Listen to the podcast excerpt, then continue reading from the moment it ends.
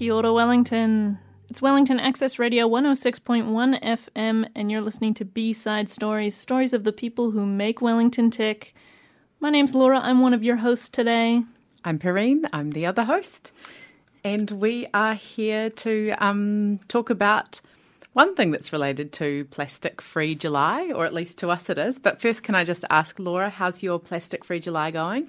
Uh, I did really well for about the first fortnight. I was quite proud of myself. Um, uh, and then things started to get a little tricky. Maybe I ran out of rice or something, and and then I found myself buying a few plastic things. But I have been quite diligent, and I'm doing quite. I'm doing well. I definitely have reduced my plastic consumption. Excellent. Good stuff. um, so, tonight in the studio, and thank you for coming. It's such a short notice. Um, we have Richard from Poly Palace. Hi. Hey, Richard. Thanks for coming along. Poly Palace, the home of sustainable polystyrene solutions.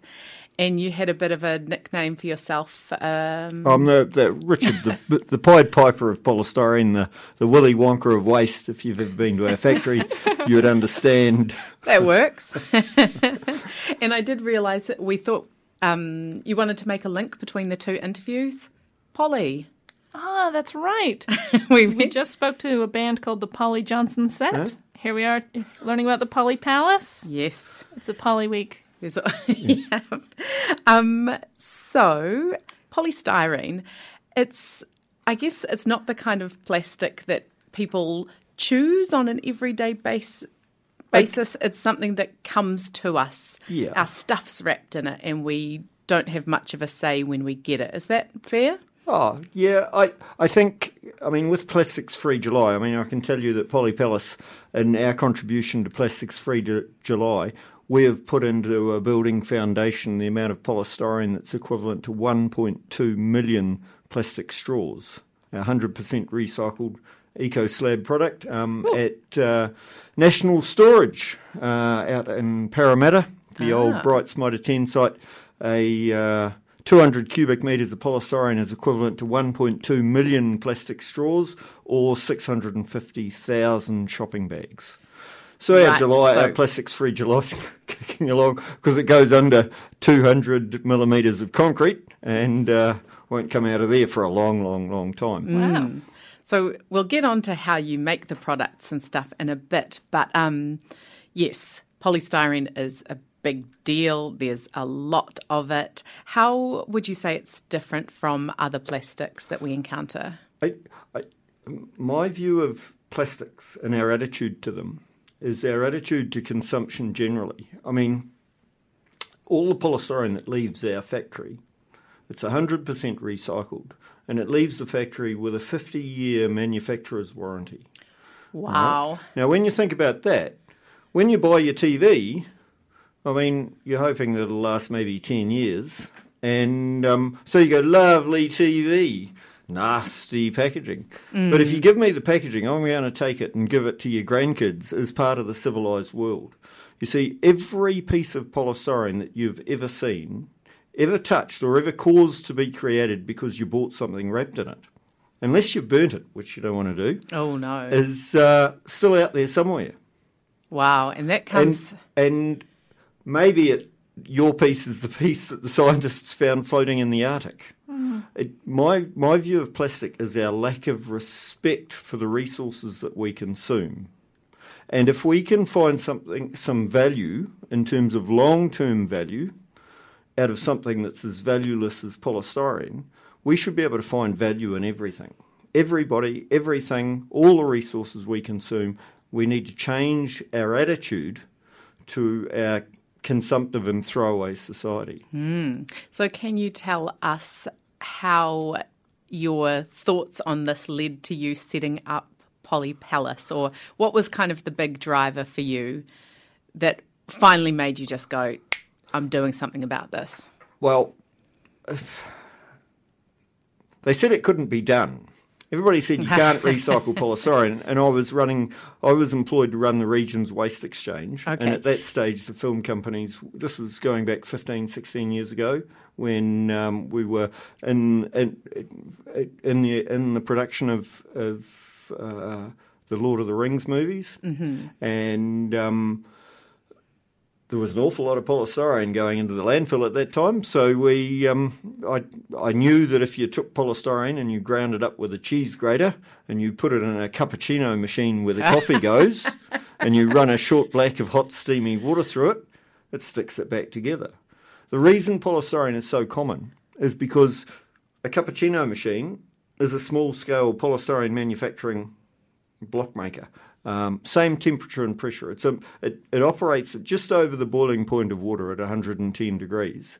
And yet, any other plastic, you have to get twice as hot to a stage where it will melt. And so, the reason polystyrene is so common and so cheap is it's a very low temperature plastic to manufacture when compared with other plastics. So, uh, I figured, well, if I can make it in the kitchen, surely I can just scale it up and do that in a shed on the landfill. And essentially, that's what we did.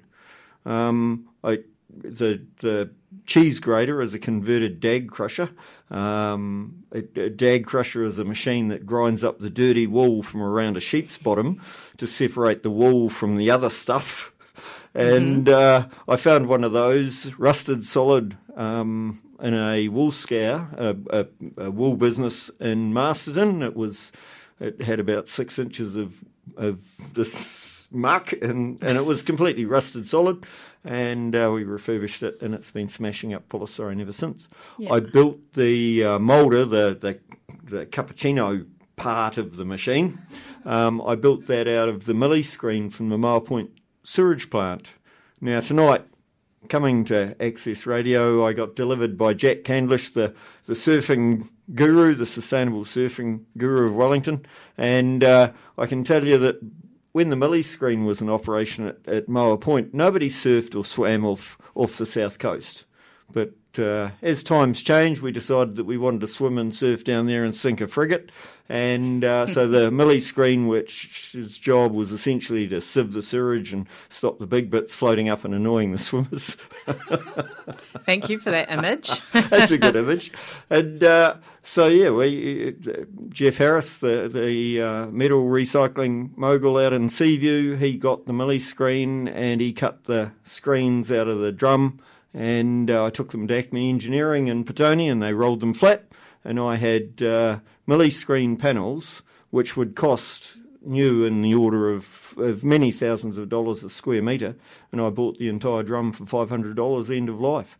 So, one of the things about Poly Palace is not only is are we recycling polystyrene, but all the equipment is basically just built from what we have available. Um, and it sounds like it's built by you yeah, largely. Yeah, yeah, yeah, yeah, yeah. Bit DIY there. Well, yeah, well, um, the the, the uh, we use a CNC cutter that I built out of um, washing machine motors connected to an XP thin client, and an old uh, small computer, desktop computer from a business that's end of life, and um, the brain that runs it, I write the software for it, and um, oh. the, we call our IT system Rachel the robot. Um, because, as I said, it's the Willy Wonka of polystyrene, and I have these Oompa Loompas who do all the work. Um, Fair enough.